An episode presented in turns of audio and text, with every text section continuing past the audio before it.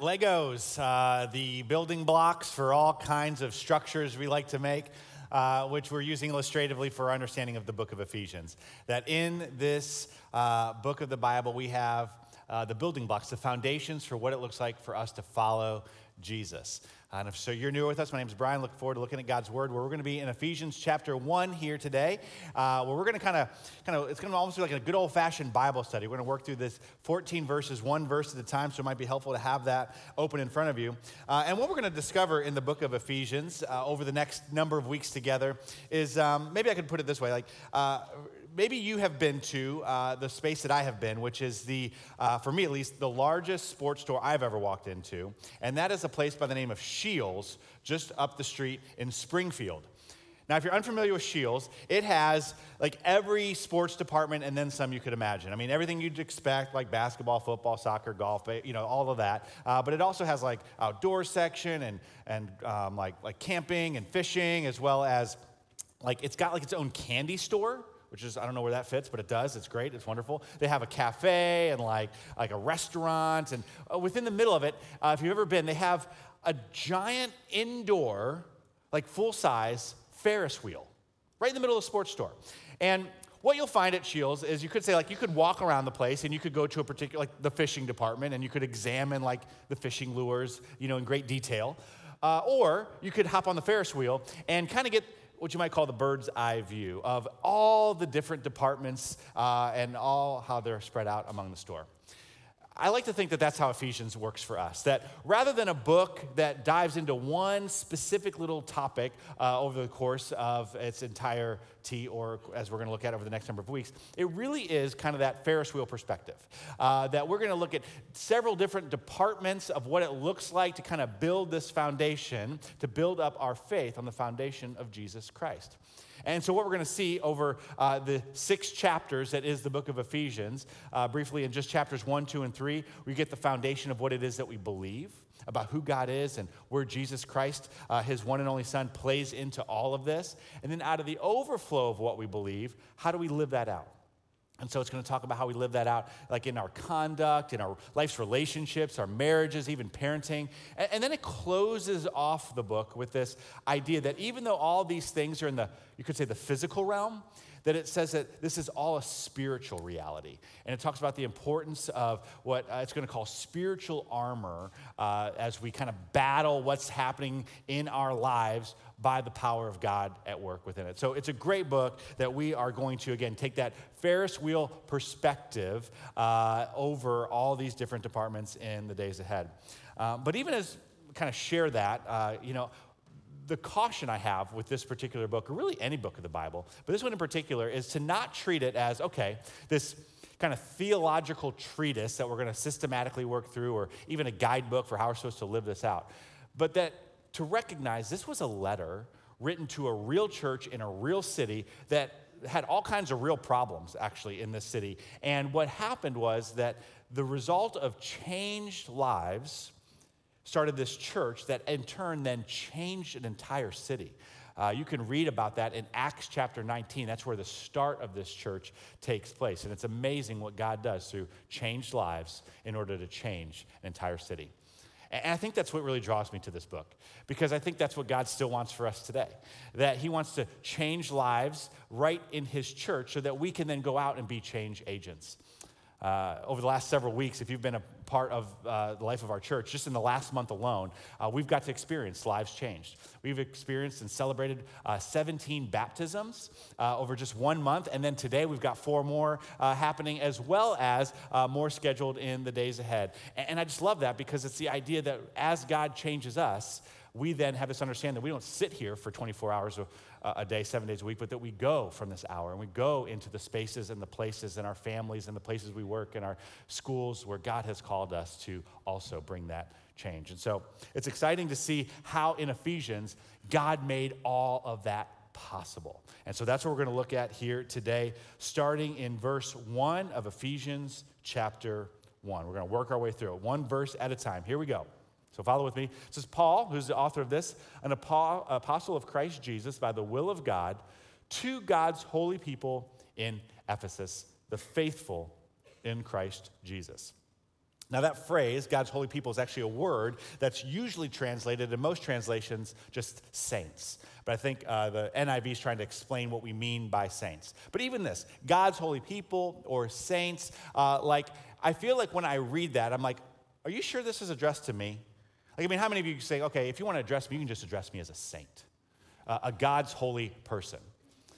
And so I feel like I feel like the introduction to this letter sometimes leaves us feeling like kind of like those, uh, sometimes those radio ads will, like they'll start with a question that doesn't apply to you unless you just kind of eliminate the rest of the noise, like, uh, you know, like leaky gutters?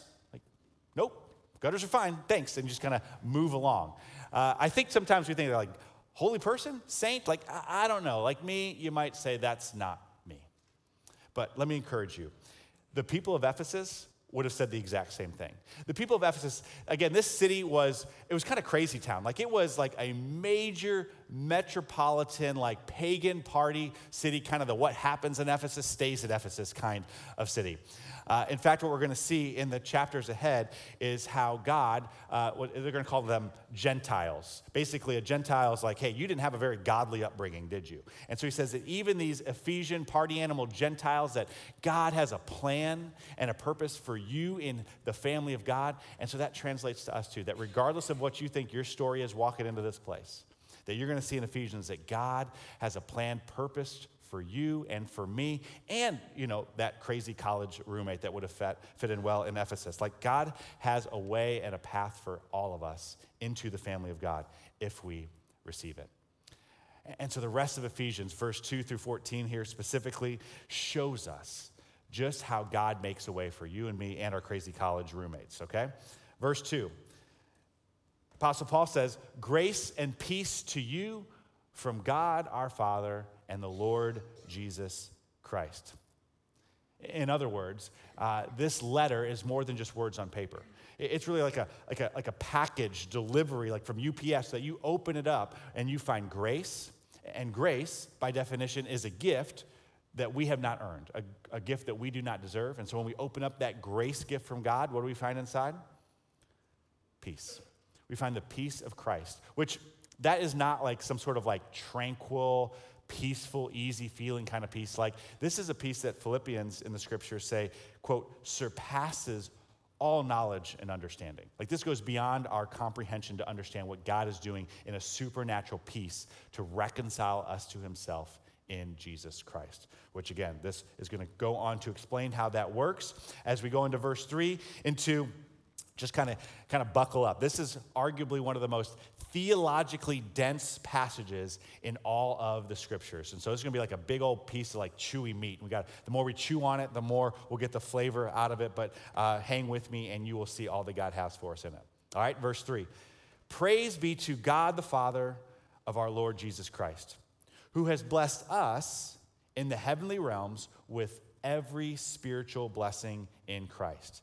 And so those spiritual blessings are the grace and the peace that make us saints and holy in God's sight. Uh, that peace that transcends our understanding fully, it says in Philippians 4 7. Because this is how it works. It says that, verse 4, that God, He chose us. That He chose you. He chose us in Him before the creation of the world to be holy and blameless in His sight. That in love, He, it says, predestined us for adoption to sonship through Jesus Christ in accordance with His pleasure and will. All right, so this word right here is our first big bite of chewy meat. Uh, this idea of predestination, that when it comes to a saving faith, a saving knowledge in Jesus Christ, uh, this topic of predestination has been debated for a long time throughout the history of the church. Namely, is it predestination or is it free will? Predestination or free will when it comes to our ability to receive what Jesus Christ has for us. Uh, simply defined, predestination theology is the belief that God has predetermined in advance those who will be saved, and thus in turn, those who will not be. And so, taken to an extreme, it leaves this deterministic, almost fatalistic understanding versus free will theology, which is the belief that humans are in the position to either choose or reject salvation. You know, last week we had on stage kind of this living church history timeline where we pointed at over the last 500 years, kind of this is the beginning over here uh, where he's, Brocky's doing like this uh, Spider Man move that's representing the spider webbing of all these different denominations over the last 500 years of the church, uh, which a lot of those conversations actually centered around this very topic. Uh, this kind of you've got it right and we've got it wrong when it comes to the theological debate, if you will, around predestination and free will. Which leads to the question that I would have if I was sitting in your seat. Um, okay, Brian, well, what do we believe? Or what do you, like, what does the church believe uh, when it comes to this topic? Well, to answer that question, we must start with the understanding of where we understand what it is that we believe, which we can find in our statement of beliefs, which we have on our website. You can check that out anytime, but that leads off with this understanding as kind of our, our foundation to even have the conversation. That as a church, we believe that the scriptures of the Old and New Testaments are the inspired word of God, inerrant in their original writings, complete as the revelation of God's will for salvation and our supreme and final authority in faith and life. And so, with this understanding in mind, what do the scriptures say as God's, you could say, supreme and final authority on all things life and faith, as to the answer to this question, the complete revelation of God's will for the answer to how salvation works, predestination or free will? Well, let's then look at what the scriptures say. Well, we just read we see pretty clearly God is doing stuff. Like God is up to things. It says that He chose us in Him before the creation of the world to be holy and blameless in His sight. That in love that He did predestine us for adoption to sonship through Jesus Christ. Jesus, actually, in his own words in John 6 44, he says that no one can come to the Father unless the Father draws them. Or no one can come to me unless the Father who sent me draws them and I will raise them up on the last day. And so, as we read that, we might say, okay, does that mean that God wants to save some and not others? Well, the scriptures, as our authority, goes on to also say, for example, in 1 Timothy 2 4, actually, that God wants all people to be saved and to come to a knowledge of the truth. And Titus 2:11 which says for the grace of God has appeared that offers salvation to all people. And so we see this, this kind of nullifies the idea that God wants not just some, but actually all people to come to a saving knowledge and faith in Him. But with that, we have, according to the scriptures, a responsibility. We have, you could say, free will to choose, to repent, to believe, as we see Jesus in his words in the scripture actually puts the ball in our court. Matthew 4 17 says at the beginning of Jesus' ministry, from that time on, he began to preach, repent. In other words, choose to turn from your sin, turn from going your own way, and turn towards God, his will, and his ways. To repent, for the kingdom of heaven has come near. Or 1 John 3 23, which says, and this is his command. So he's telling us to do something, to believe. To believe in the name of his son, Jesus Christ, and to love one another as he has commanded us. And so, what we see here is that every call from God is a call to repent and believe, to choose to either obey or reject, which is our free will to choose. And so it's interesting. With our commitment as a church to the scriptures as our supreme and final authority, particularly when it comes on the topic of revelation for everything we need for salvation, where then do we land when it comes to the question do we believe in predestination or free will? Well, our answer to that question is yes. Like, like, yes, we believe in predestination and free will. In that clearly the scriptures reveal that both are at play. That the answer to the question is not an either or, it's a both and, because as Jesus said, God calls us onto himself, John 6 44, and we either respond with repentance and belief, 1 Timothy 2, Titus 2, or we don't. Maybe you could illustrate it this way. Um, some of you in the recesses of your memory might remember the pressure packed moment in third grade when a game of maybe dodgeball or kickball was getting ready to get started. And uh, there'd be a group of kids, and you'd be in that group, and standing before you would be two captains, to which they would then begin to choose one at a time. And I don't know where you were at on the uh, athletic prowess uh, of a third grader, but maybe you were one of those like first round draft picks and you have no scarring from this moment in third grade. Uh, on the other end of the spectrum, maybe you were the one that just watched people kind of disappear in front of you and it just kind of came down uh, to you and like a potted plant. And they, they chose the plant. Like, like this was your kickball and dodgeball story. Well, know this. When it comes to, you could say, God choosing you, choosing me, choosing us, calling us, um, that God, He does not choose us based on any merit or awesomeness of our own. I mean, God is not some like cosmic team captain in the sky looking around saying, oh, oh, yeah, yeah, that guy, I need to get him on my team. No, there is nothing we do to earn that right with God. In fact, it says it this way in Romans chapter 3, verse 10, quoting back to Psalm 53, that, quote, there is no one who is righteous. There's no one who has their act together says, no, no one righteous, no, not even one. In Deuteronomy chapter 7, uh, when God first calls uh, the people of Israel before choosing us all in Jesus, uh, says it this way that the Lord did not set his affection on you or choose you because you were more numerous than all the other peoples, like you had something going for you, for you were actually the fewest of all the peoples. I love the way that Bible scholar uh, J.A. Motyer, he puts it this way. He says, Moses had a word for this which has not been bettered. And then quoting Deuteronomy 7, it says, It was not better, or excuse me, because you were more in number than any other people that the Lord set his love upon you and chose you, but it is because the Lord loves you. And he expounds on this idea saying this that the reality is, is that God loves you because he loves you. He loves you because he loves you. It is no explanation, and yet it is the greatest of all explanations. For it means that though the reason is hidden from us, it is a reason which makes sense to him, that he will never give us up. Isn't that great? Isn't that great that God calls us onto himself, onto his team, regardless of any abilities that we might have? But with that, we then have a responsibility we have to choose to respond to, you could say, get in the game that God calls us into. It is a both and as He calls us and we respond. And you might ask, okay, so why did God do this? Why does God call us unto Himself? Well, again, the end of verse 4, it's in love.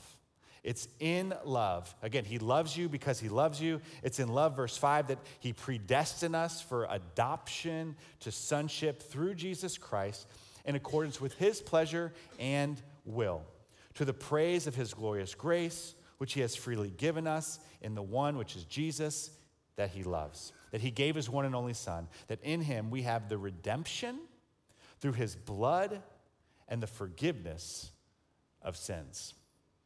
And so, what this part of the passage shows us, as God calls us onto himself, this is what we're saying yes to. We are saying yes to the redemption, which that word, it literally means to buy back. That where you could say in your life where, you know, sin and shame and, you know, struggle has owned you, God says, no, I buy you back. You are mine. I redeem you. And what was the price to buy you back? The blood of his one and only Son, Jesus Christ, so that we could receive the forgiveness of sins, that that's what we have in Him, and that is what it is that we get. And why? Again, simply because it's who He is, because He loves us. It's in accordance with who our God is for us. As it goes on in verse 7, that in accordance with, again, this our good God, the riches of his grace, that clearly he has lavished on us in this way, in his one and only Son, Jesus Christ, for the redemption, the buying back, and the forgiveness of our sins. Now, even as I say that, even as we understand that that's what we're saying yes to, one of my I guess you could say, concerns when it comes to this reality of the forgiveness of our sins. That when we hear that, we're kind of like, ah, I've heard that before. You know, I said yes to the forgiveness of my sins a long time ago. Been there, done. It's almost like the gutter commercial, like leaky gut. Like, no, I've got this. Like, it's so basic, you might say, that God forgives us of our sin. But that's where the caution lies.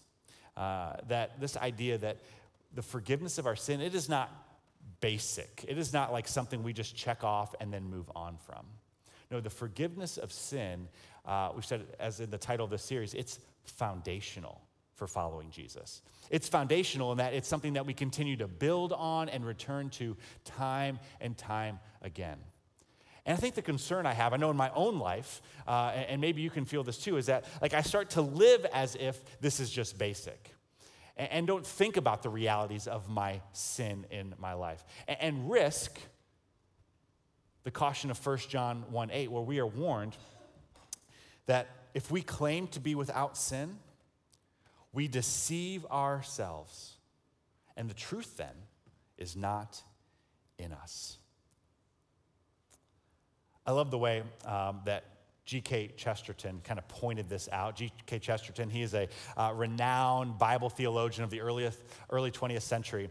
And, and, in his time, the London Times were doing um, kind of a series of stories where they asked, you know, popular writers and philosophers of the day to submit essays to respond to the question, quote, what is the problem of the universe?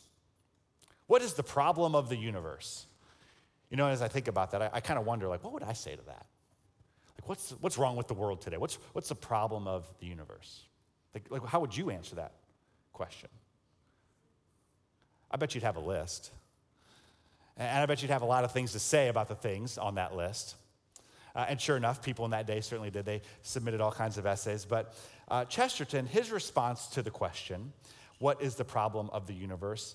Uh, he gave to the London Times, he gave a one line response. And he simply said this that the problem with the universe is me. The problem with the universe is me. With this understanding that it's only me that I can control, uh, or as the fruit of the Spirit talks about in the book of Galatians, like the Holy Spirit uh, is to demonstrate self control, that I have to give attention to my continual changing, that I must always continue to come back to the foundation of the reality of my own sin, confessing that and repenting, continually turning away from that through the blood of Jesus Christ that forgives us and by the power of His Holy Spirit that helps me turn away and move away from that sin in my life. And so sometimes I think, again, we talk about the idea of sin in our lives, and, uh, but I would argue, like, it's not just kind of this ethereal reality. Like, I think if we're paying attention, like, I think we know our heart. I think we know the, the places it can go and, and kind of default to. Uh, recently, a friend of mine gave me a, a prayer book that had within it um, this, this, this prayer that I find myself just returning to again and again and again because I find quite many times my own sin on repeat in this particular prayer. It, it just simply says this. It says, Have mercy upon me, O God. And then here are the sins like, like for my deceitful heart and crooked thoughts, for harsh words spoken deliberately, for thoughtless words spoken hastily, for envious and prying eyes, for ears that rejoice in what is wrong and do not rejoice in the truth for greedy hands, for feet that have been lazy and have gone into wrong places, for proud and disdainful looks. For if we say that we have no sin, we deceive ourselves and the truth is not in us, which of course is the quote of that 1 John 1 8. If we claim to be without sin, we deceive ourselves and the truth is not in us. And while there's a period on that sentence, that is not the end of the passage. As it goes on in 1 John 1 9, this well known verse. But here's the power of the good news, the gospel of what Jesus is up to. That if we confess our sins, if we acknowledge and confess our sins, then we can know that He is faithful and just and he will forgive us our sins, and he will purify us from all unrighteousness. It's God that's doing the work in us. But again, that warning, verse 10 if we claim that we have not sinned, we make him out to be a liar, and the word is not in us. You might say, man, a liar, like that's strong language. But that's exactly what's at play. If we act like we have no sin, and thus obviously no need for forgiveness, then what we're doing is rendering null and void the foundation of our faith, which is what Jesus Christ has done to forgive the sin that we do have in our life. That verse 7 again of Ephesians 1, that it's in Him that we have redemption through His blood, the forgiveness of sins in accordance with the riches of God's grace that He has lavished on us. I love the way that Pastor Tim Keller uh, explains how this plays out.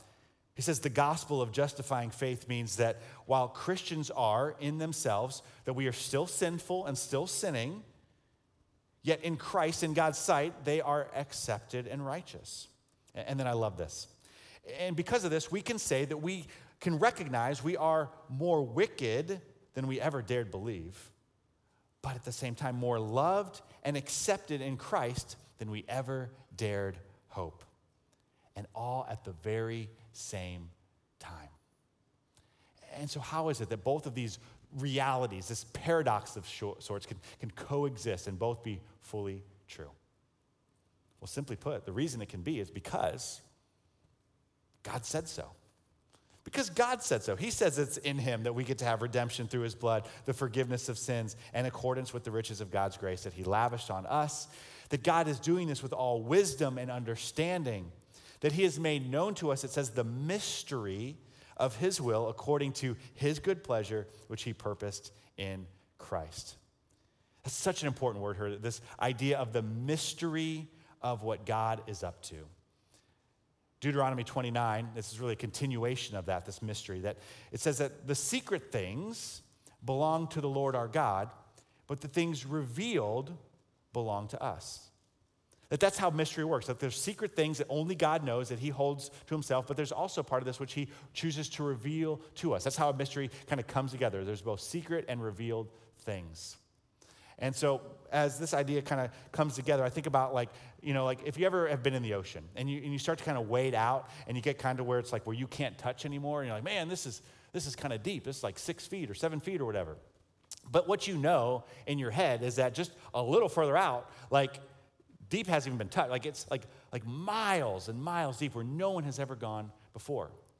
And I think sometimes we get wrapped up in conversations around uh, the things that are hidden from us, that God's uh, are His, and we miss out on the beauty of kind of just the depth of what He's given us to be able to see. And we get caught up in the wrong things for too long when simply just doing what God has for us in the depths of what is already revealed to us is more than enough. I love the way that Pastor J.D. Greear, uh, who is uh, kind of our complimentary Bible study that we're asking you to check out between the weekends through Right Now Media, says if you were able to catch that maybe in your small group this past week or on your own. He simply said it this way uh, when it comes to the mysteries of God. He says, you know, actually, it's arrogance and even disobedience to choose to just sit around debating the nuances of theology at the exemption of when simple obedience is all that's required. Sometimes we do all of this and just miss it. Hey, simple obedience is required, that we'd rather talk about it, what we don't know, than obey what it is that we do know.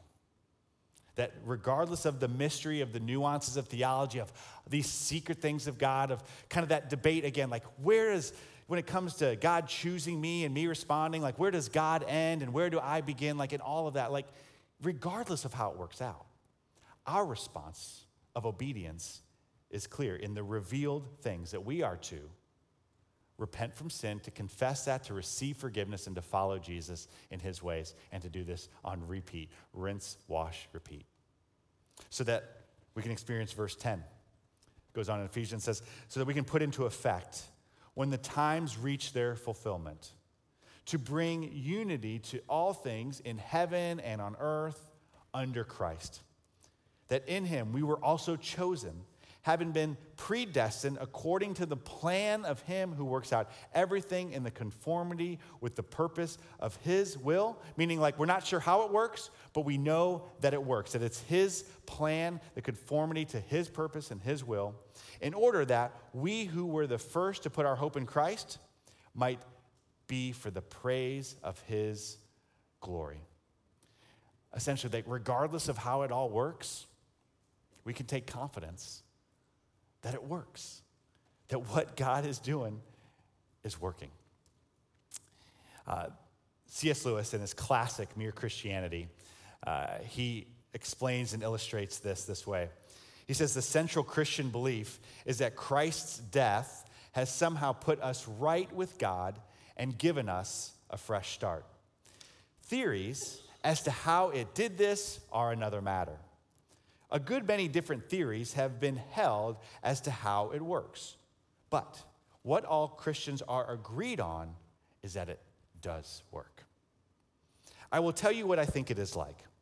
All sensible people know that if you are tired and hungry, a meal will do you good.